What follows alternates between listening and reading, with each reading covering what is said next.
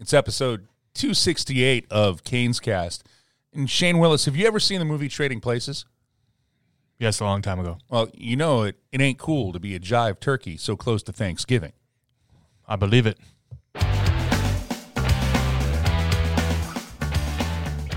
It is Canes Cast. That is Shane Willis getting a snack in after running around today doing great work.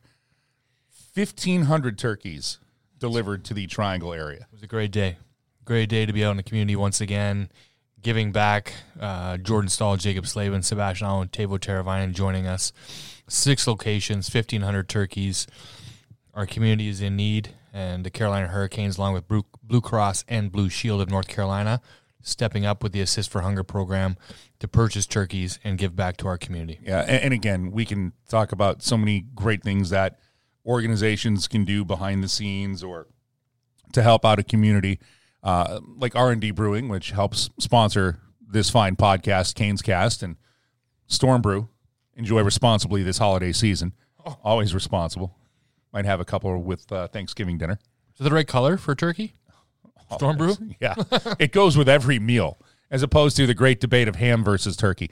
Uh, but as far as the turkeys go, I, this to me is the one thing that when people ask me what is great about the job or what comes into it, the things behind the scenes when there is parts of the community that need help, that need attention, that need awareness to be raised, how this organization does it. And a lot of times, not seeking a lot of fanfare about it, just getting it done behind the scenes. No question. I think since day one, and even at another level now that Tom Dundon and Don Waddell continue to push, and I can't agree with you more, Mike. The amount of things that the foundation and this organization do together in the community that it's not looking for the like, it's not looking for the click.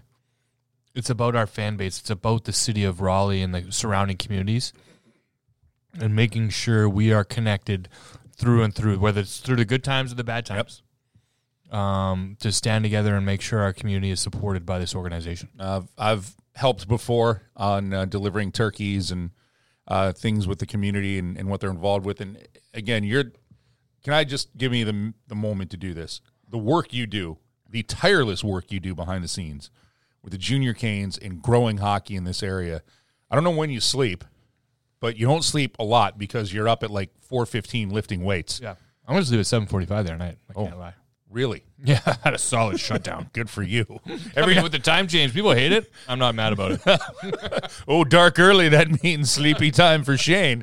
Uh, but the work that you do with this in the community relations department, uh, people don't know exactly how much you do behind the scenes, but it's everywhere. But, you know, to see, and I know it's cliche, but when you go to food banks, when you go to these places that are in desperate need, especially around the holidays, to have turkeys, to have things that they can give to families who need this so they can have, you know, a, a, a moment of, of I, it, it always sounds trite when you say it, but a moment of joy. You can, you're going to have a meal with your family. Yeah. But to see the, the smiles that it, it truly does give people uh, to give to the community, it is the, the thing that I look at and it makes everything worthwhile.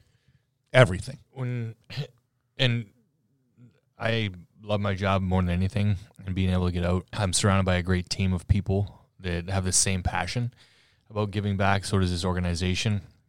And when you talk about timing going in today and you know, introducing Sebastian and Jordan Staal and Jaccob Slavin and Teuvo Teravainen and then these people just telling the story of what they do. Yeah.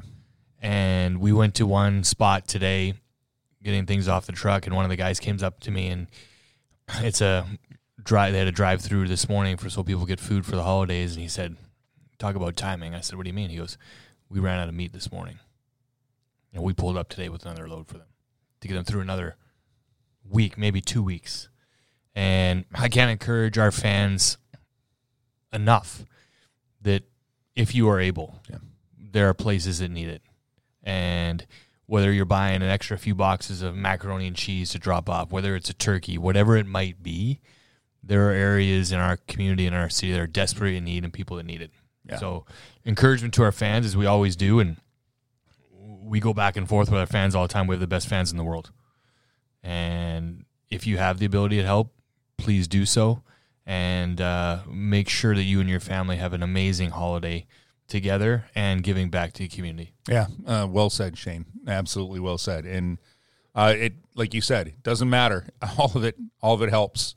Some canned goods that are in the pantry, or you go out and you buy a couple, or uh, if you you can donate some of your time to help these places sort that that's equally, if not more important, because uh, they a lot of these places depend on volunteers and volunteer work to get things done, especially around the holidays. So. I just wanted to, to, shed a little bit of light on that and uh, the great job that Shane and uh, the players did today and uh, continue to do when they do around the holidays, be it visits to, and we saw that visits to hospitals. And, uh, you know, it's 100% of the time, you know, the players will always say, well, we're going there to try to cheer them up. And we're the ones who walk out with the, you know, feeling better about everything that goes on. So, no question. And, the most excited person. They all were excited when we came up, but Sylvia, who runs Helping Hands in downtown Raleigh, is when Tripp talks about a huge caniac, Sylvia through and through brings it. She's got the music on. She gets the guys moving. She is one of the most exciting people you'll ever meet and giving people to make sure the community around her is safe, fed, clothed, whatever you need at Helping Hands. So again, if you have an ability to donate to these organizations, please do so. And it was a great day for the Hurricanes organization. We mentioned Blue Cross and Blue Shield and everything they do as a partner with the Assist for Hunger program. And it was a rainy day, yeah. but definitely a fulfilling day knowing that you are supporting the community once again. And then we don't need to sleep. You got to race back here and do a pod mic because we told our fans what did we tell them? Well, Canes win. You said. Yeah. Now I don't know if they actually went to the destination that you closed our podcast with, but it oh. it was a Is it Tap Town? It was yeah, it was Tap Town. A four two win over the Pittsburgh Penguins for the Hurricanes to a great hockey game. Improve. It was a fantastic game. I mean, it really, really was. Like you run down the list of regular season games, two teams that they're not it's for me when you take a look at where they're at in the standings, they weren't desperate for a win, but this is one of those ones if you're Pittsburgh, you want to continue to establish that last year was the anomaly that they missed out and for Carolina going into that game at 9 and 7 that hey, everything's fine, don't worry about this. It's still early in the season. And the Canes are able to to skate away with a 4-2 win and get to 10 and 7 and 20 points right now. And those are always the games. And and the players will tell you and the coaches and the entire organization in professional sports they're never looking for and we joked about going to pound town and putting up you know six yeah. nothing whatever it might be the that type of a game and the way it was played that type of win as a player means so much more than an onslaught of an easy game right Pittsburgh played hard. You had a call goal against you in the third period on Andrei Svechnikov's goal called back. A very close call when the Penguins and Pittsburgh ended up tying it at 2 2 on the Crosby offside. It was a lot of different variables there. If you go back and watch the replay, if you can find it frame by frame and why it wasn't offside, yeah. why it was so close when it comes to possession of the puck and all of that thing. But I thought the Hurricanes played a very hard game. I thought they competed as they always do. They got through the mental kind of ups and downs of that game to completely fulfill a 60 minute effort to win a hockey game. And again, it's what it takes. Like in, in this league against certain teams, and by the way, Sidney Crosby showing no signs of slowing down uh, in in his game. But those are the games when you take a look at and say, hey, did this turn a season around? And I, I never think it's one game. I think it's you go on a run of games, and this is the way it's supposed to look and the way it's supposed to be played. As Rod Brind'Amour says all the time, after games, after practices, during practices to his team. But those are the wins that are the meaningful ones, where you take a look and you're like, that was hard to win that game, but you did what you had to do to win it. Uh, that's the key. That's what has to happen. And for me, there were a few things that, that came out of that game. One, Teuvo Teravainen now getting assists, stopping. Uh, I love the post game quotes from his line mates, Seth Jarvis and Sebastian Aho. You know, Seth Jarvis saying, yeah, he's he's been a, a selfish player this year, and Sebastian Aho saying it's about time he passed. He's been open all season long. Uh, to get that, to have that exhale, but to have that line click the way that they did, to have the Aho line, which was head to head with Sidney Crosby for the majority of the game. You know, like when you get the matchups, that was the matchup that the Canes wanted, that Sebastian Aho wanted, that they had their hands on it. Seth Jarvis scores two goals, but there's something else that happened in that game, and you talked about it the offside goal that Andrei Svechnikov scored, even though it doesn't count, and even though it still says he has zero in the goal scoring category. Your player, I'm asking you, I think that's going to actually help him. Just you want to see the puck go in the net, and it goes in the net. And while you can say, eh, it didn't count, well, the play counted until it was challenged. So I think that that might be something for Andrei Svechnikov just to exhale. Okay, it's going to happen. Yeah, you can you can see it. I can see it as a player how close he is, and I agree with you that going in, he says I'm right there. Yeah. Watch out, Edmonton Oilers, who, by the way, had two hat tricks against last season. Just to throw that back out there. Yeah, thank you. Oh, wait a minute. Thank you. Not sure if you're in a place where you could responsibly play that. Yeah. Yeah, responsibly, please. In a place where you can. Just throwing it out there. You're saying you're saying you like Yeah, his chances? We might have to add a new sponsor to this show soon. I- I'd be totally fine with that if you want to do that. The more the merrier is what I say. But you take a look at the standings right now. You've got the Rangers in first, the Flyers who are playing hard for John Tortorella and kicked off the homestand for the Canes. And it was a loss for Carolina uh, against a pretty hard-working team that that's what you expect out of John Tortorella. But then Carolina bounces back with a win as they get that W over the Pittsburgh Penguins. Then up next, you have the Edmonton Oilers, who are going to be sour, and they have, I'll just say it, they've got the two best players in the world. They do. You can argue if you want, I'll leave the door open. Everything on planet Earth is arguable. Just take a look at social media. But uh, I bring it to this point of, Sour might be an understatement. yeah, but you've got Four and six in the last ten. Connor McDavid and Leon Draisaitl, who are fully capable of taking over a game. Losers of two straight. The problem is they they're not very good at the defense right now. They have a new head coach in Kris Knoblauch. Here's a question for you. As the Hurricanes gather momentum, is this kind of a game you like to see coming in?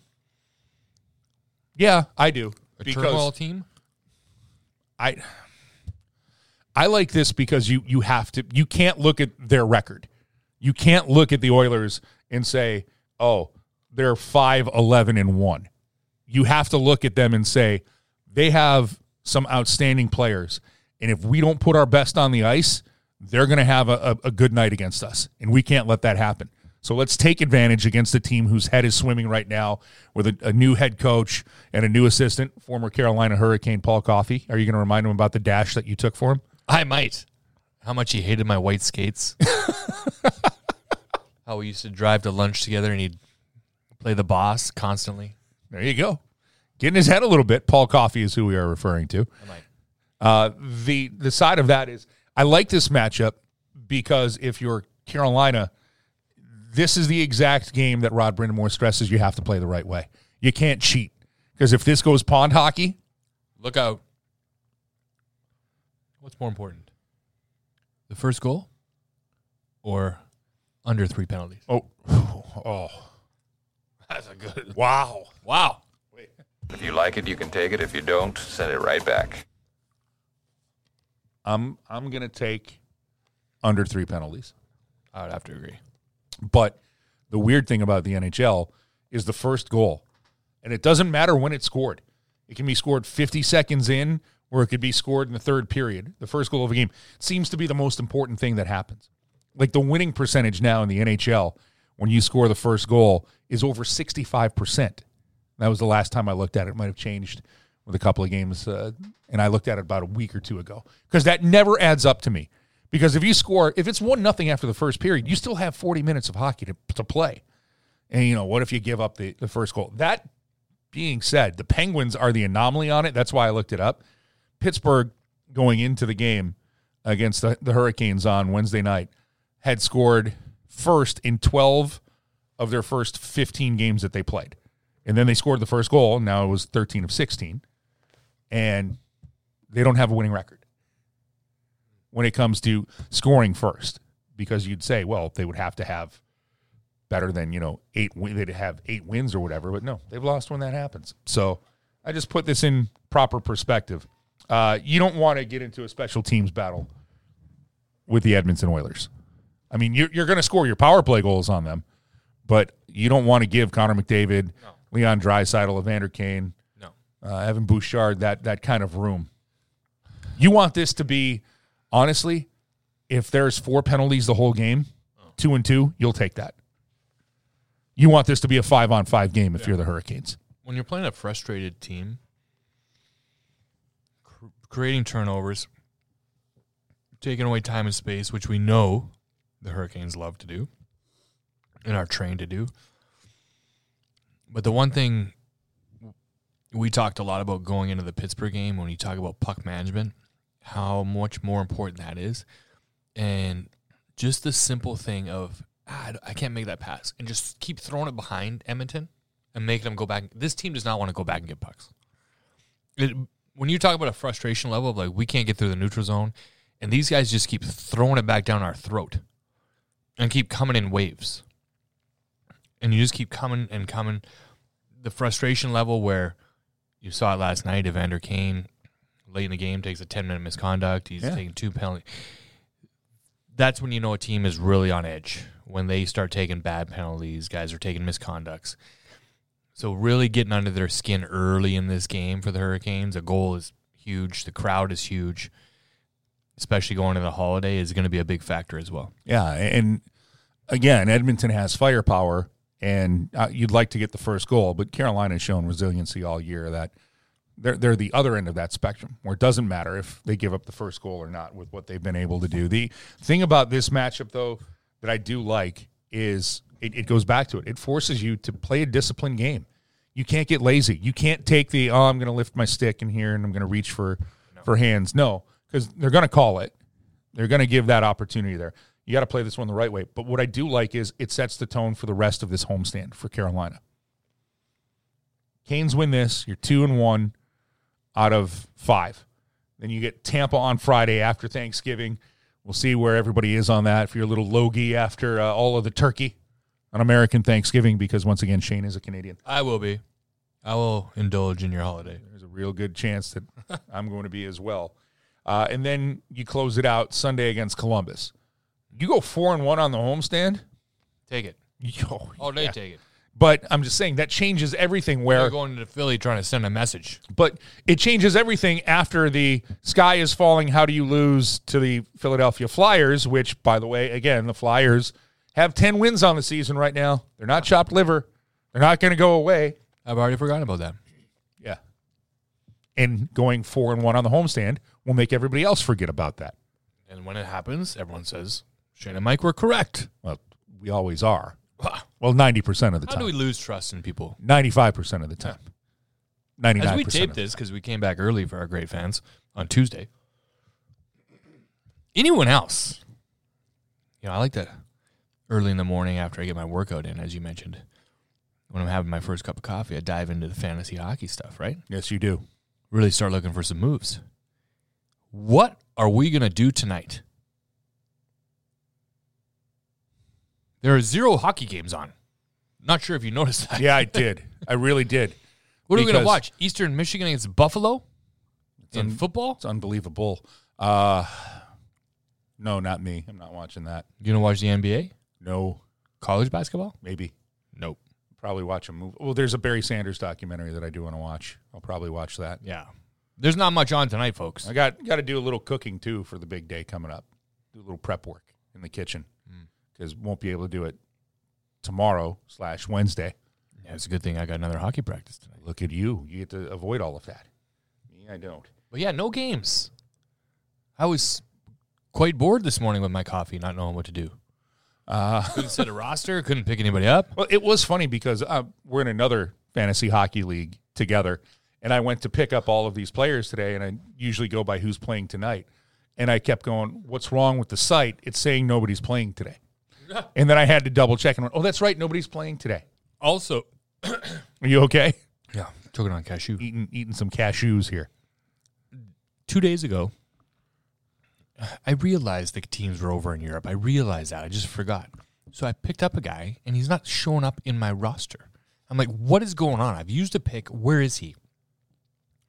Well, a game had started, so that move still Oh, happens, so but you cannot to- yeah, get him. Use him that day, yeah. It was a straight nil and void mood. Well, that's your, Wasted it. it's your fault there on that one. There, That's all right. not saying, just saying. The other league, by the way, is rigged. Our league is not the one that we are the commissioners of, and have moved into first place in our division. What? Just saying. I'm Whoops. doing the other league.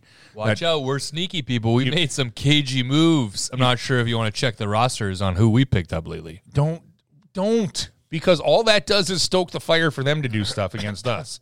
They can try. Well, they can try. But as uh, we take a look at the league and the standings, there we are Oh, atop the East.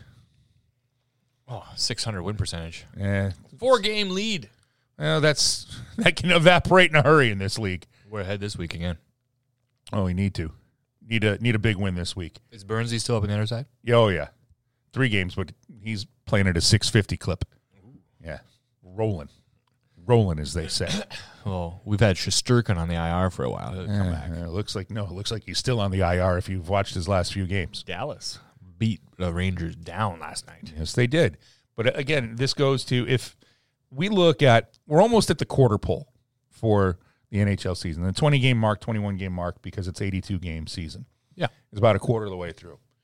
So the Canes, again, if they can get to their next three home games, as I say, four and one, they would be thirteen and seven, Yes. right? If they win the next three, is that about where they should be at the quarter pole? What would you?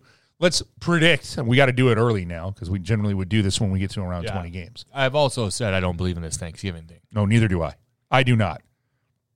That if you're in the playoffs in American Thanksgiving, you're in the no, you're not. You're not. No. Especially this year. It's far too close. Well, there's there's more parity in this league than ever before, ever, Yeah. and it's what the league wants. But is there a trend, at least in the metro, that you're looking at, and you're like, you can believe this, like you can believe that the Islanders finally it's running out on the Islanders, they're in seven, Yep. or New Jersey facing some very tough injuries early in the season. Pittsburgh just hanging around, well, hanging around. Columbus, we're, we're good there. But Caps, can you believe that? Yeah, can you buy that I'm not buying that. Philly and Washington, according to American Thanksgiving, that your country tries to peddle as your propaganda for the postseason. Just a month earlier is fine. It's the right spot. No, Christmas, Christmas time, New Year's. New Year's to me is the you're in or out. Philadelphia is the ultimate shock for me in the Metro. If I had to pick a team that said, what? That's the team. Wouldn't have seen that coming. No, at least not to the point where they're in second place. But that being said, second place by a point. Right.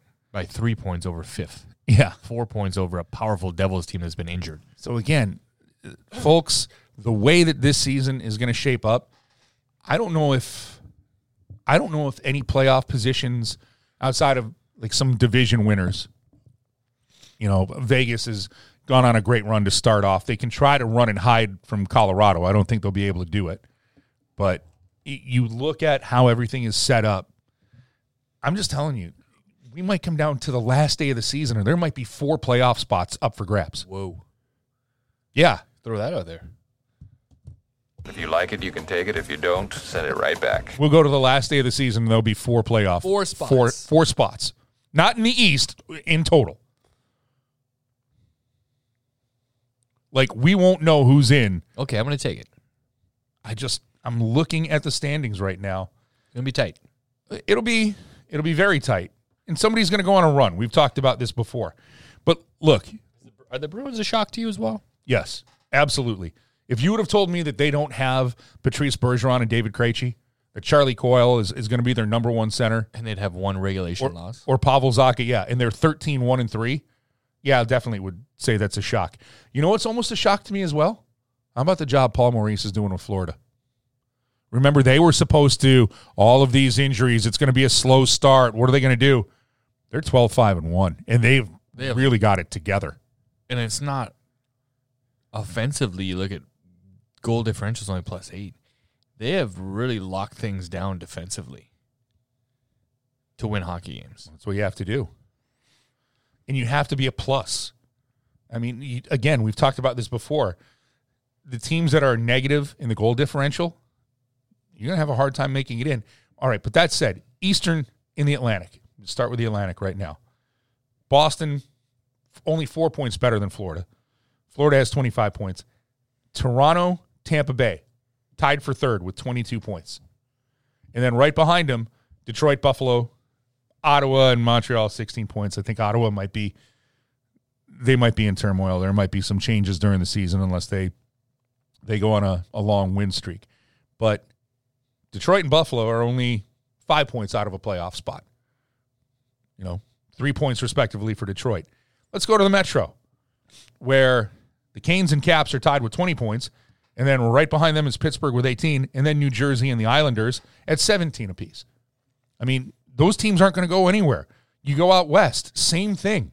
Winnipeg's in third place, tied with Colorado with points, 22. But then you've got St. Louis, Arizona, Nashville. Like these teams are are nobody is is running away and hiding as far as the the top 3 and then you talk about okay, the top 3 get in, then it's the wild card. Both wild cards might not be decided until the final day of the season. In each in I would each take that conference. That's four playoff teams, Shane. Well, that's why I took your first comment too. As well, you should appreciate that. But uh, it's it's for me. I I just look at where this season is and where the Canes are, and as long as you are above 500 and you've got a plus goal differential, and people are wringing their hands over what's wrong with this or that needs to be better, I don't look at it that way. I'm like, they have these things that they know that need to be improved upon and can be and will be. Not your nickname, by the way, one of your many nicknames. Will be. Uh, but they'll get it all. They'll get it all squared away, Wilbur, and they'll probably be right back at the top of the division before long. I like the Rangers; they're a good team, and Peter Laviolette is a hell of a coach, and he's showing that again with his team. He comes into a new team, and he knows how to put a charge in them and, and change things up. And they've dealt with injuries, and they're still playing just fine. Kane's dealt with injuries; they're getting to where they need to play. So the hand wringing, I, I'm not for it until you get to December. And then if it's still looking like, oh, why is this happening? Why isn't the penalty kill effective? Well, guess what? The penalty kill is really effective right now. Solid. I Big believe key to the win against the Pittsburgh Penguins. 24 of the last 26 they've killed. That's that's good. The power play, they don't get a power play goal because according to the clock, the penalty expired at zero as Brent Burns scored. Yeah, I was because you and Tripp were talking about it. I was down in the corner with Hannah trying to pull the numbers and then do some quick math in my head, and I was like, one, two, three. I was like, is that exactly on the zeros? Yeah. And so therefore it's not a power play goal, but it's a power play goal. Yeah, I've gotten a minus like that before. Yes, you have. Thank you, Paul Coffey. Thanks, Paul. He'll be in town. But like, I, I'm looking at it because I'm looking at the clock, looking at Brent Burns, looking at the penalty box to see when a player's coming out. Puck goes Yeah. in the net. Player was still in the penalty box. Right. A little So- slow in the door. A little slow on the door. That's okay. You know, it happens. It happens. You know that home team usually gets the advantage of the door operator. Not saying that that happened. They're always on time, Yes. but you know sometimes you need a little WD forty on the hinge. Make sure you're good. Uh, but then you do get a power play goal into the empty net Right. with Seth Jarvis, so it it balances out there. Yeah. So you get your just desserts. I'm not going to go into dessert and Thanksgiving just yet. I'm not gonna lie to you, I got a pecan pie in that fridge right there. Do you? Yeah. I like pecan pie.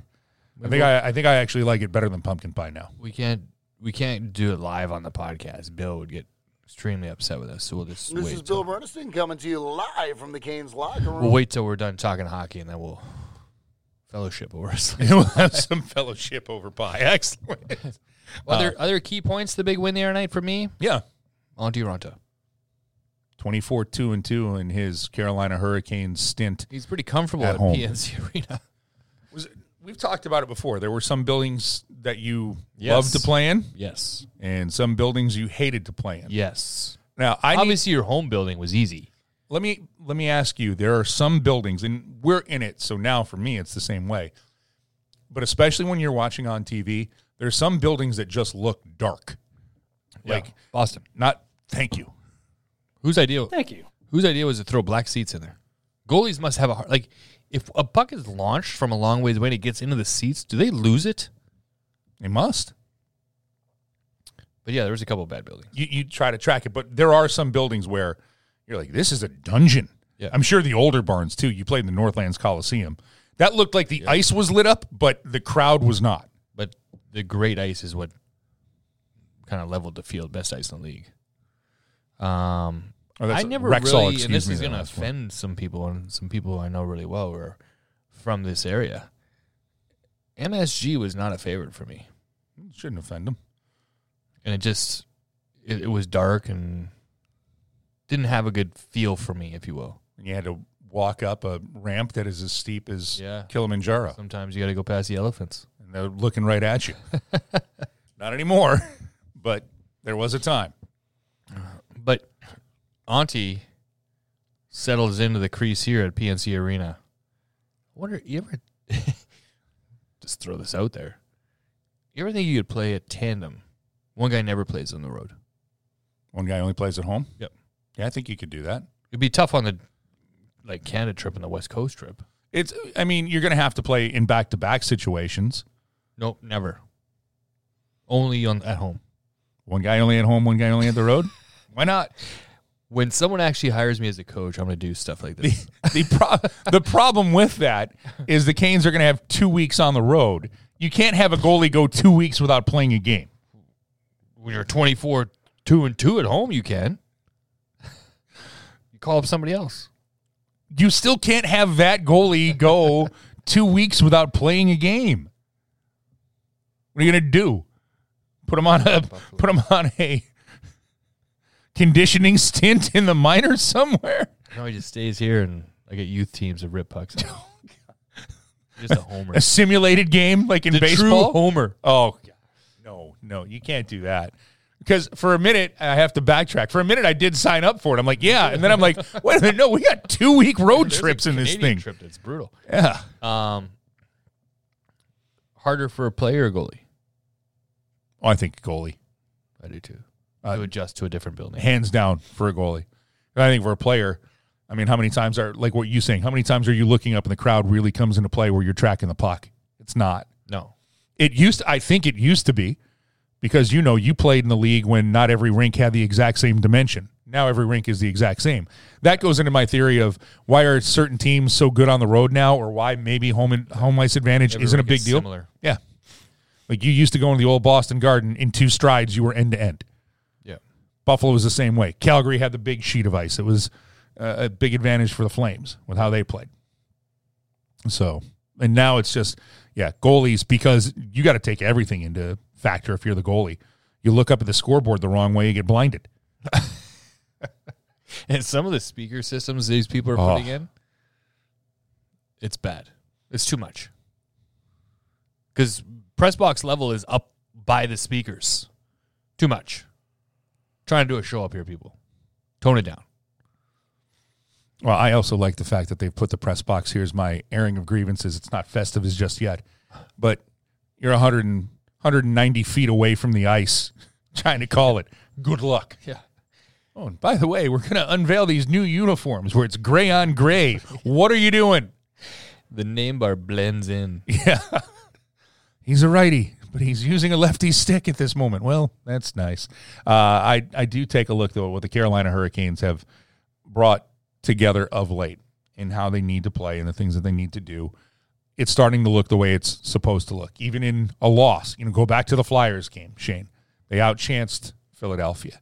We I'm not going to rehash it, but two huge saves from Carter Hart and a crossbar. And you know, in ifs and buts, we're candy and nuts. We'd all have a Merry Christmas. It is the holiday season, so I could use that one. Is that a movie line? I don't know. I've heard it forever. I also had a baseball coach who improvised it, and I use that one more, but I can't use it here. Try to keep it G quality. Uh, that being put out there, what is the concern you have for the Canes? And we said consistency last week. Is that it? Is it just finding the we've got to play this way every game, or is But there something else? To me, it's not a concern because I think it's something every team faces. You talked about the parity of this league, and it's never a tap in when you come over the boards. The Hurricanes, when you talk about consistency, the number one thing, if you were worried about consistency, it would be about your team's up and down, maybe effort Right. shots, which is never in our conversations about this team. So the consistency part is to believe in not getting back to whether you're up two nothing, three one, even if you're up in a game, being like, hey, let's let's throw this little butter pass through this area. That doesn't work. That you continue to chip pucks and continue to just roll your forecheck over and over and over. I think that's the hardest part for any player, and that's where you look at when you talk about consistency. So if the team was to come out and put another game like that together against the Edmonton Oilers, win one nothing, win two one, win five nothing, whatever. Another step forward. But we always talk about this team and the mindset of Rod and his coaching staff is Pittsburgh game means nothing. Today. Yeah, it's in the again. It's in the past. So you're watching every single video knowing you talked about two of the best players in the world are coming onto your sheet tomorrow. What do you have to do to defend? And the plan is laid out in front of them. And for them to go out and execute is all you can ask. And if the Hurricanes do that, we expect this homestand to continue in the right way. The only the only thing that stands out to me is when you like what you say. It's never an effort deal. The consistency is just in the playing the game the way that it has to be. The north south game for the Canes, and when they get in trouble, Shane, we've seen it. It's when somebody is going to go. It's not off script, but it's I'm going to try to do something here. Hold on a second. Let me try this. And that's not part of what the Canes do. Yeah, it allows it allows them to go to the part of the Canes game is a percentage based game in the grind of what they do. There's no doubt the skill level in that room is the ability to throw some of these passes. Sure. But when the pass is a 20% option, they don't want that. And you throw it to the 80% option to continue to grind. Even if it's not a shot or getting it to your teammate who you think might be open, to roll it again. And that's the hardest part for any player mentally because every player has enough mojo and ego to be like, I can pull this off. Right? And the coaches aren't looking at you saying you can't do that. Right. You're not good enough. You can. One in five compared to this is four and five. And that's the hardest part for any player. What are you talking about, coach? I can we I deal with the youth players all the time. Why'd you shoot that?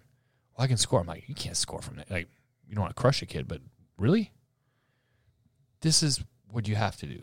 So getting that through anybody, especially a professional player's mind. Well, I'm glad you said like the one in five because when it works, it's Oh. phenomenal. The worst thing for a coach is when it does work. Because you're like, well, that's going to be embedded in his head now. See that last one? See that, Butta? But can you, but can you, as a coach or even as maybe a teammate, can you be like, that's great, but you better do that three out of five, not one out of five, because one out of when you do it one out of five, the other four, it's going the other way. Remember the movie Major League? I was, I was swear. this is why you and I host this podcast. Great catch, Hayes. Right? Don't ever let me see it again. Yeah, way to go with the the G version. too. but that I immediately was going to say, hey, remember in Major Leagues when Lou, Major League when Lou Brown told Yeah. Willie Mays Hayes, Yeah. nice catch, Hayes. Yeah. That's the thing when you do the the one and five, and I I think you know this when a team looks at the scoreboard, and the hardest thing it has to be when you play for the the Canes, the way that it goes, you do everything right. You're playing the game the way you're supposed to. You're out shooting the opponent 28 to 14 halfway through the game, and you're like, the puck's just not going in. What if I do this?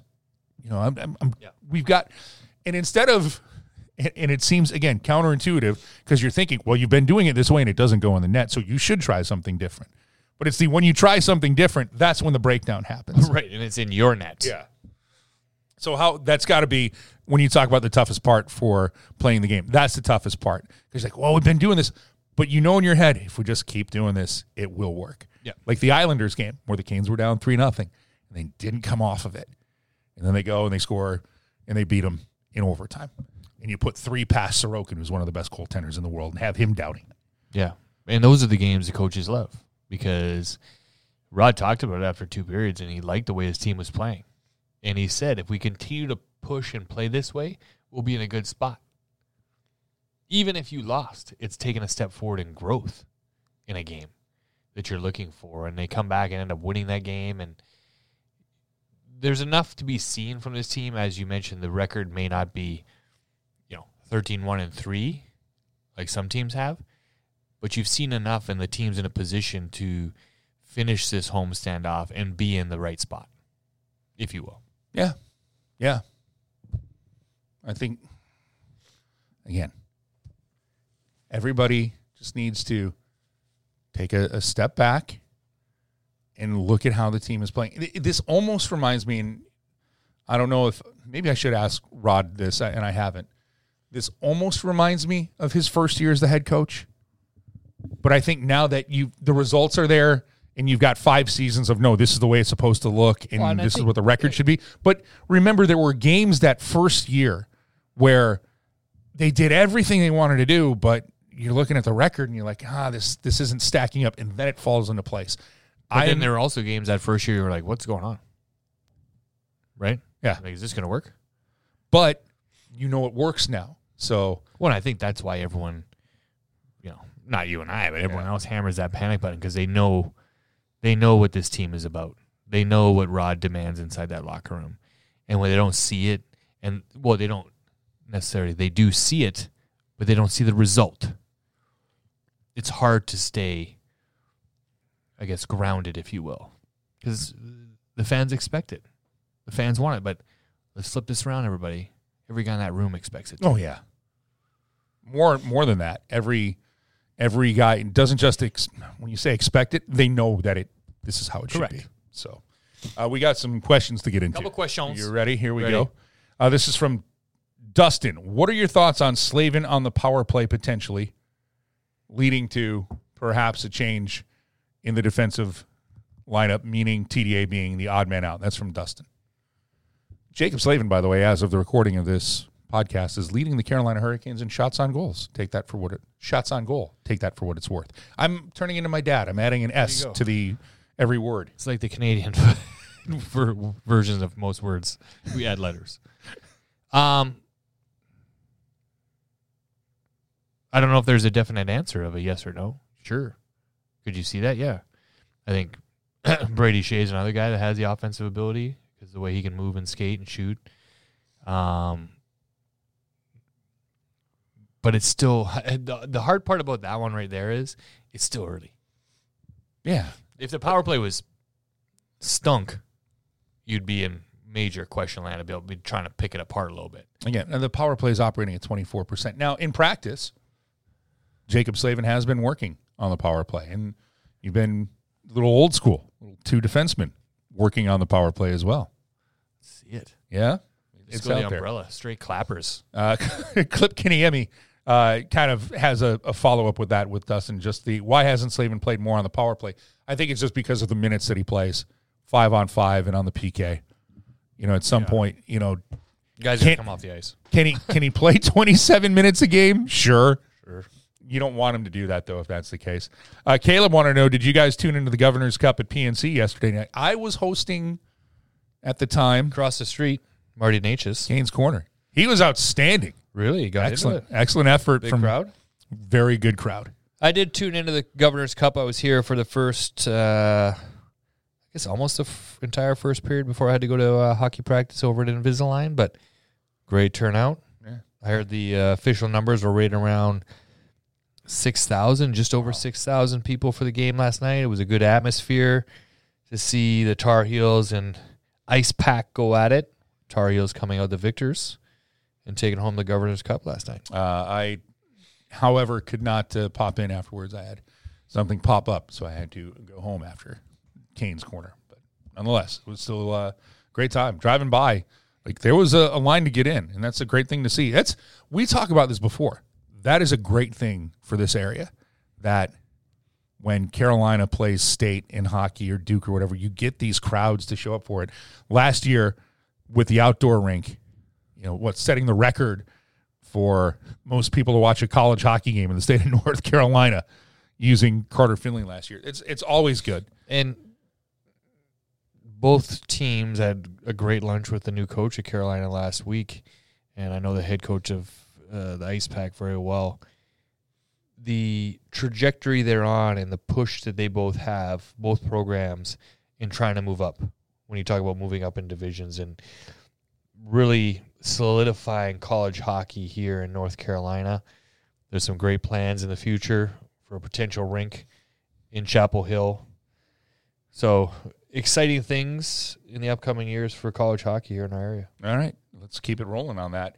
Uh, you want to go with a fantasy hockey question or stay with the straight uh, straight hockey questions? I'll do both. All right, let's go with the straight hockey question. I know the players are locked into game mode when their opponents are on the ice, and they probably pay it no attention. But what is the prevailing favorite arena crowd hype song throughout the Canes locker room? I don't know if they have a hype song right now. In the room? Yeah. I don't know. We'd have to do some inside research. Yeah, because a lot of headphones have become a, a big thing now. Earbuds, Earbuds. have become a big thing. It used to be like, here's the victory song and all of that, but Yeah, there used to be a CD player in the middle of the room, uh, then it was a then an iPod. iPod, no, an iPhone. now it's someone Bluetooth. So I'm not Uh, sure. I, I can we can We'll do some research research on this. that. We'll get that one. Thank you very much for Kevin. Thank you for that question. Thank you. Uh, Cody Hagan, when are you going to get Tripp Tracy on the podcast? You could do a 24 hour episode just on the fun stories alone. We have actually had Tripp on the podcast before, not when you and I are hosting it. When And the other guy, I can never remember his I name. agree that would be a long one. Yeah. Well, just him asking you questions. Thrill. Thrill. Remember this time. Yes, I do. You had a Trans Am. Was it a Trans Am or a Camaro? It was a Trans Am. It was black. We'll leave it at that. T top. Ram Air. You are not having fond memories of that vehicle at all right now. It was awesome. Uh, Eric wants to know, disregarding the cap for a bit, how would you two feel if the team made a push for Patrik Laine at some point?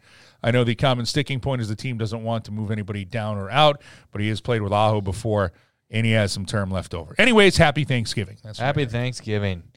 Let me tell you a little something. Patrik Laine has one of the, would you say top five shots releases in the National Yeah, League? release for sure. For sure. He doesn't need much room to get that shot off either. And to me, why I would say a no bueno, no thank you, politely no thank you, is because he has one of the bottom five efforts in the league. I can agree with that. And that's not, I mean, shots fired. It's if you got scratched. That's the story on him. You got healthy scratch last night. I just A guy who's a potential 40 goal guy getting scratched.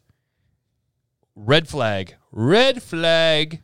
I just don't know how that would fly here. That's what I'm driving wouldn't. at. And the the asking price for it, forget the salary cap. The asking price Yeah. would be far more than what I think you'd get in return for him. I agree. Too much risk So in the way he's performed the past couple of years. it is the Canes are scoring goals though. Do you find it odd that there is that might be the prevailing concern? We need another goal scorer. You ever notice how gross that turtleneck looks that you, you wear? I so once again we're on the same page. I'm like, and do we need like do we tied in Columbus? do we need like the junior do we need like the junior college professor walking through for the fashion show? Yeah. The only guy who gets away with wearing the turtleneck for the Carolina Hurricanes is Don Waddell. Truth. Preach it if you need me to. Uh, let's move back on. Uh, this is from Josh. Here is our fantasy hockey question. I finally won a fantasy hockey game after six weeks. I get to the weekend and watch a lead slip away by Sunday night. What can I do to keep those leads secure so I can start winning more matchups? Any help and advice would be appreciated. As always, go go Canes. That's a great question, Josh. Get ready. Get I'm ready. Just go ahead and say it. You cannot be emotionally attached to players like you are. I fe- I felt it in your question. You're too attached to these guys. You think they're buddies, they're your family, and you can't cut them loose. You got to be very aware of the categories that are close. And if your bench is a little or your roster is a little empty going into Saturday, you got to drop some guys. You need guys on the. Everyone thinks you got to go out there and pick up a top 15 player. Nope. You just need a guy to get you two shots, two hits a night to win you a category. Pick up a guy who's going to run someone through the boards and take a two minute minor. Look for a random backup tendy who's going to get a win. Move some guys. Stop holding hands with your roster and slit some wrists. All right? Is that enough for you? Yeah, that's enough. Josh, the- can you pull up his roster? Yeah, I He's can. probably made zero moves. Uh, let me see here. No, I'm sure he's made moves at some point. Uh, I mean, the whole year. How many moves does he make? Can you oh, see I that? don't, I don't know about that. Can you see how many he's made? Oh, he's not in our league. Oh, he's just in a different league. Yeah. Maybe you're not allowed to make moves.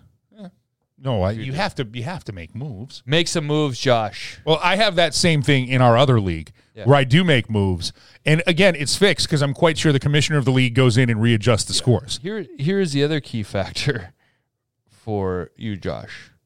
Not sure if you like to get up in the morning, enjoy some quiet time, you know, have a coffee. The best time to scan the rosters is early. Why? Because everyone else is sleeping. They're lazy. You can't be lazy in fantasy hockey. You got to get up and search who's open. The other morning, Mike and I's team for the podcast. I'm scrolling and Valeri Nichushkin is available. Guess who picked him up? We did. We did. We did. Mike and I had a great conversation over a uh, beverage the other night after the Hurricanes game. Mike, there's a guy who's getting pretty close to playing some NHL hockey. We got this week in hand. Should we drop a guy and make a move? Sure, should. That player is now in our IR because that's an open spot. Josh, maybe you should check the IR status of a guy. Take advantage of the Maybe IR you should pick status. him up because he's a guy who could probably rip up 50 points when he comes back in. depending Figure on out who I'm goes. talking about. Just pick him up. Our team has already got him. Can he pick him up? Uh, maybe Kane. Yes. Yes, he can. So terrible. Uh, as the world burns, firstly, thanks for carving those turkeys up last podcast. Oh, well, thank you for saying that to us. Uh, second, is there anyone that screams screams consistently more than Raanta at home? Excuse me. Is there anyone that screams consistent more than Raanta at home? Again, 24 2 and 2. No. That's an easy question. Is he as vocal in the locker room as Staal or some of the others? No. easy question. But he he is a talker. He loves to have a conversation. He's a one. He's a really good guy. But goaltenders, most of the ones that I have been around or No. no, they do not really talk in the room. No. I mean, it's got to be going sideways for a goalie to. Yeah. I don't know if I've ever had a goalie. A goalie. Tom Barrasso, maybe. Yeah, he would strike me as somebody who would say Patrick Roy, probably Yeah. Marty Brodeur. Patty Roy told his owner off after the game. not after the game, During the game. During the game, I will never play this place again. the last game I've played for this team, in French and with more words.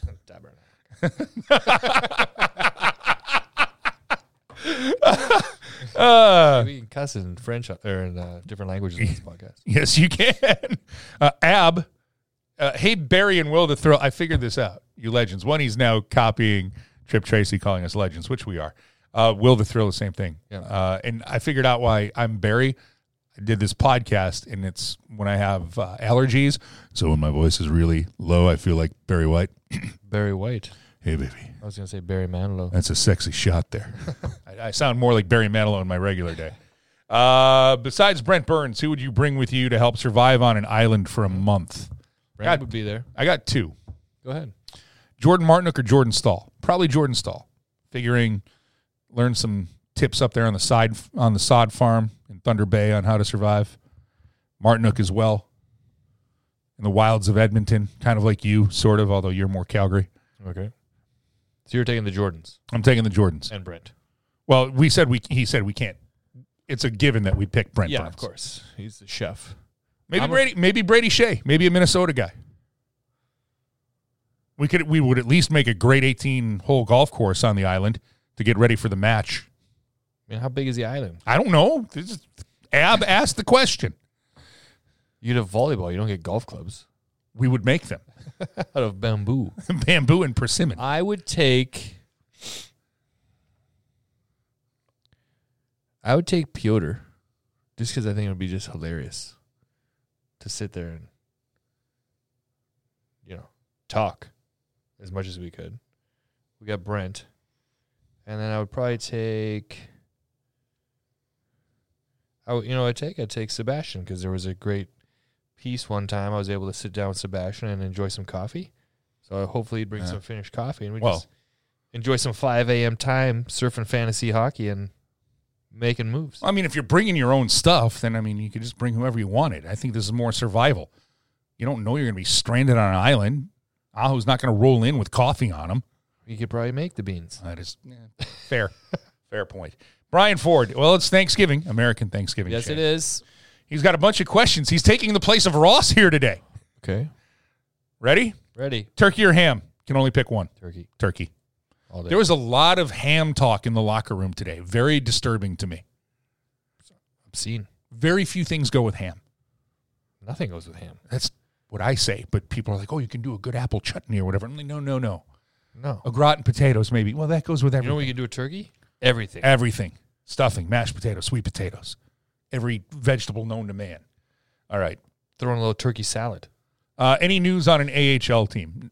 No. but that you probably won't hear it until the off season. So just leaving it at that. Uh, four best teams in the NHL not called Boston. All right, you ready for this one? Go. I said Rangers. Uh, Vegas. Oh, I, I put uh, I put Colorado by the way in the same division as uh, Vegas. Okay. Talking about running away from them. Uh, Vegas, Colorado, Dallas, I got a sleeper for you. Florida. Nope. Tampa. Nope. If you say Toronto, I'm going to come across the table. I'm, I'm a Western Canadian. I'm not allowed to say Toronto. Good, and that's the good thing about that. Oh, is your sleeper Vancouver? No. As a Western But Canadian, solid. That should be. they are. They wore the black jerseys last night. Rick Tocchet getting Um, getting things done. I love. I wish they'd go back to those '94 jerseys, full time. No, my sleeper pick, who I I think is a little uh, undercover, is the LA Kings. Third place right now in the Pacific. Kind of a wagon down the middle. Uh, They're very good down the middle. Um, I mean, we could be homers and say the Canes, but uh, the record, and you're saying right now, I'd, I'll put the I Rangers. don't. Yeah, I don't think they were looking for us to say the Canes. Obviously, we all think that. Stars for me. Stars, Knights, Avalanche, Rangers. Give me that one, two, three, four. Sure. I'll go Vancouver. You are going to put Vancouver on there? I'll take Vancouver. I have to say Vegas. You have to. I mean, for right now, the way they're playing, you have to. Yeah. I'll say LA and the Rangers. Okay, that's it's fair. It's for right now. Uh, Chris Slaughter, what's your go-to side for Thanksgiving? Stuffing, dressing, whatever you call it. Sweet potato casserole. Stuffing. Um, can't go wrong with that. Did you drown your stuffing in gravy? Oh yeah. The thing about stuffing is you could put everything. Like you can put the turkey in the stuffing. You can put the mashed potatoes. You can put. Are you a munger? No, I don't put everything together. No, like, um, I remember. I don't like things to touch. Like I don't. Oh, you need to keep everything separate. I do like the separate style throwaway plates. I don't mind it a little bit, but like my brother and my cousin wi- is like zamboniing the plate with their fork No, I can't do that. and taking it. I'm like, that is disgusting. No, I can't do that. Now, there's certain things in my mind can overlap. Yeah, Like like, the you tur- go turkey mashed Tur- potatoes. yeah, turkey mashed potatoes, turkey stuffing can happen. Yeah, but you're not going turkey mashed potatoes, green beans, stuffing. No, when everybody's like, "Oh, you got to get it all in one bite." No, you No. don't. No, you don't. no. You need to be need to be uh, separated. Uh, so Corey wanted to know our favorite side outside of Storm Brew, responsibly, and uh, we we just answered that Oh, sorry. with the release of I with just the answered the drink question. yeah It's Thank you. it's tasty. yes it is. Uh, with the release of Jaroslav Halak, does that mean good things for Freddie, or are we going another route? Um, it wasn't a release per se. He More of a no, thank you. yeah, he was on a PTO professional tryout and just got to a point of okay. And that's tough. You okay with your cold brew right there? My cold brew went down the wrong pipe. Yeah. You okay? You need a minute? Yeah. I heard there was some conversation and, and it wasn't um um I don't know what the right term is. Well, it's got to be tough. And it's and it can be It wasn't it wasn't the right fit right.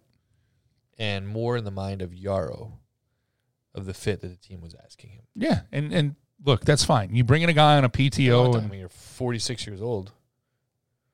You can make choices. yeah, little he's a little younger than that, but it's He's uh 46. how many goaltenders do you know are 46 years old? I don't know. Oh, This- sorry. I think I meant to say 36. I was going to say, this is all of a sudden turning into coming into America, the barbershop scene. I'm How old was Joe Louis? I'm counting turkeys again. I knew Joe Louis. Joe Louis, Frank Sinatra came in here in this office the other day. Said, how old was Joe Louis when he fought that fight? already did. 114 years old, 38 years old, by the way. 38. That's what I meant to say. I could uh, do a tragically hip song on that one.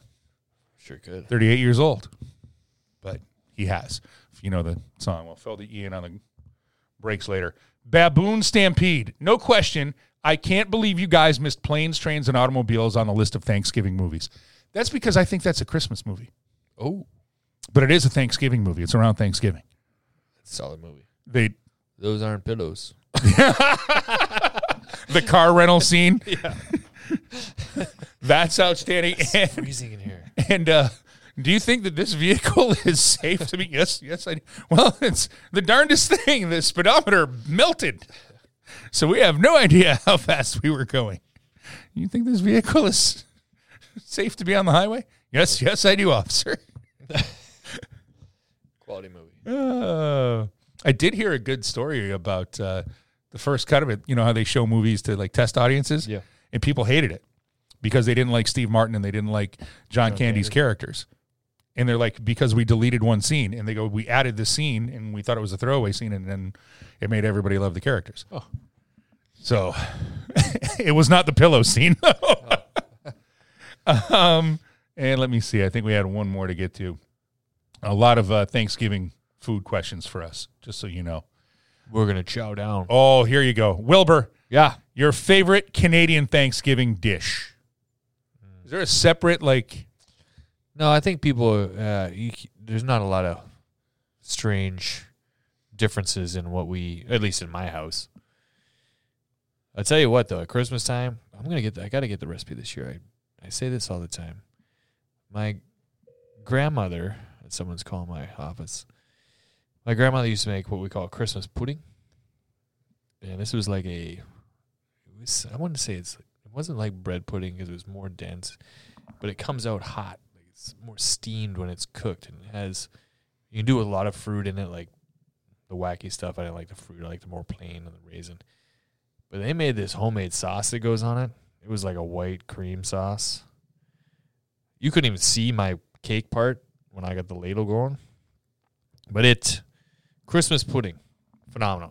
All it's right. not fruit bread or it's not that. um, I don't have it often, but the oyster dressing, it's more of a Louisiana thing. There are oysters in it. Oh, yeah. But it's good. Risky. It's, well, you got to trust who's making it. but I've seen it out in a restaurant, and I've had it in a restaurant for Thanksgiving, and it is delicious if done correctly. Um, let's see here. Tina Izzo with a question for us. If you are ready, Mr. Willis. I'm ready. Always seeing refs and players having conversations during breaks and play. Just curious about what what are the things they talk about. And happy Thanksgiving to you and your families. Well, happy Thanksgiving to you, Tina, and your family. You've been on the ice. I've been in between the benches for it. And a lot of times it's just like, hey, did you see that? Or With the players or with each other? with the no, the players to the refs. She's asking about seeing players, refs and players having conversations. Yeah, I think they're talking about different things. A lot of time you'd be shocked at the nonchalant, funny little comments they're throwing at each other. Um, or again, going back on a play earlier in a game, like, what'd you see here? Why were you there? This is what I felt. And trying to have those even keel conversations. It's funny. as you talk about the National Hockey League, but even going into youth things, like people think screaming and yelling at a referee helps the situation. Okay.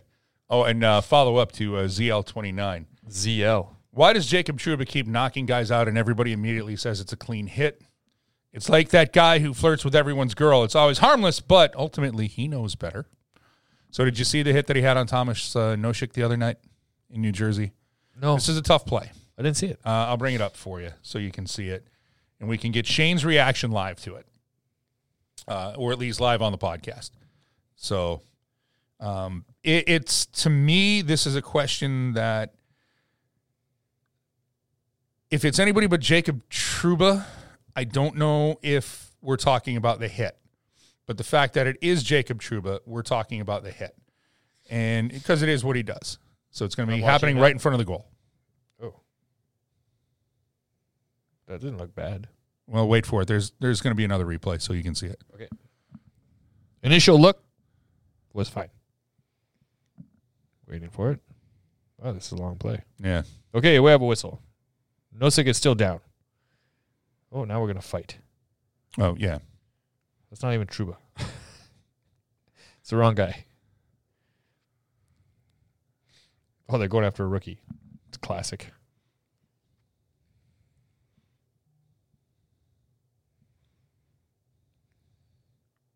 You see the hit yet? I've saw the Again? No, Still waiting. they're still scrumming it up in the corner. All right. Trouba's at the bench. Come on now. All right, here we go. They help the guy up the ice. What's your name? I'm Batman. Uh-huh. Here it comes. All right, in the corner.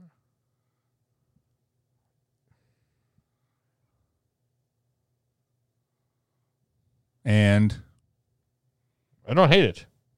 so What did they want? Because his shoulder is in contact with his head. yes, but part of that But it's not a. hu- It's I don't. To me, the guy's got his head down. part, I was going to say part of that to me is if you watch the play again, I mean, he is no, staring has down. his head down looking at And that. I think Trouba could have did. he doesn't way leave his, he doesn't leave his skates. He does elevate. His he does roll the shoulder, if you will. Um, and the result is not good because now this comes into the primary point of contact, Shane, is the head. And you want to eliminate headshots, but at the same time, it's a collision sport. And if you're lining up a player to hit them, if I'm lining you up and you dip your head at the last second and I'm committed to the hit, what am I supposed to do? Well, and the other thing people forget is they're like, well, he's got to work to get lower, and I mean that happens faster than you think. Like that, that he's on that guy. And I still think if where you're describing the question is Jacob Trouba being that type of player, he could have been way worse in that situation. But my thing is, if that's not Jacob Trouba, does that get another look from anybody else in the No. league? And, and look, reputations are earned. They are. You know that because the hit that everybody thinks is the worst one in your career was delivered by a guy who that's what he did. Hate to go down this path, but it's Thanksgiving. But Scott Stevens. Thanks. And but you've you've told people you've been quite blunt about it. It wasn't the Scott Stevens hit. That's the one that you have a problem with that you've taken in your career. Right. Yeah, I do not at all. So there there's And there's no way. I don't think Thomas Nosek can be sitting here and be like, I can't believe you hit me like that. You had your head. I mean, pick your head up, dude. that's all right. That's what I want to ask you, and, and we'll close out with like I know it's Thanksgiving, so you we have got to have a little bit of for.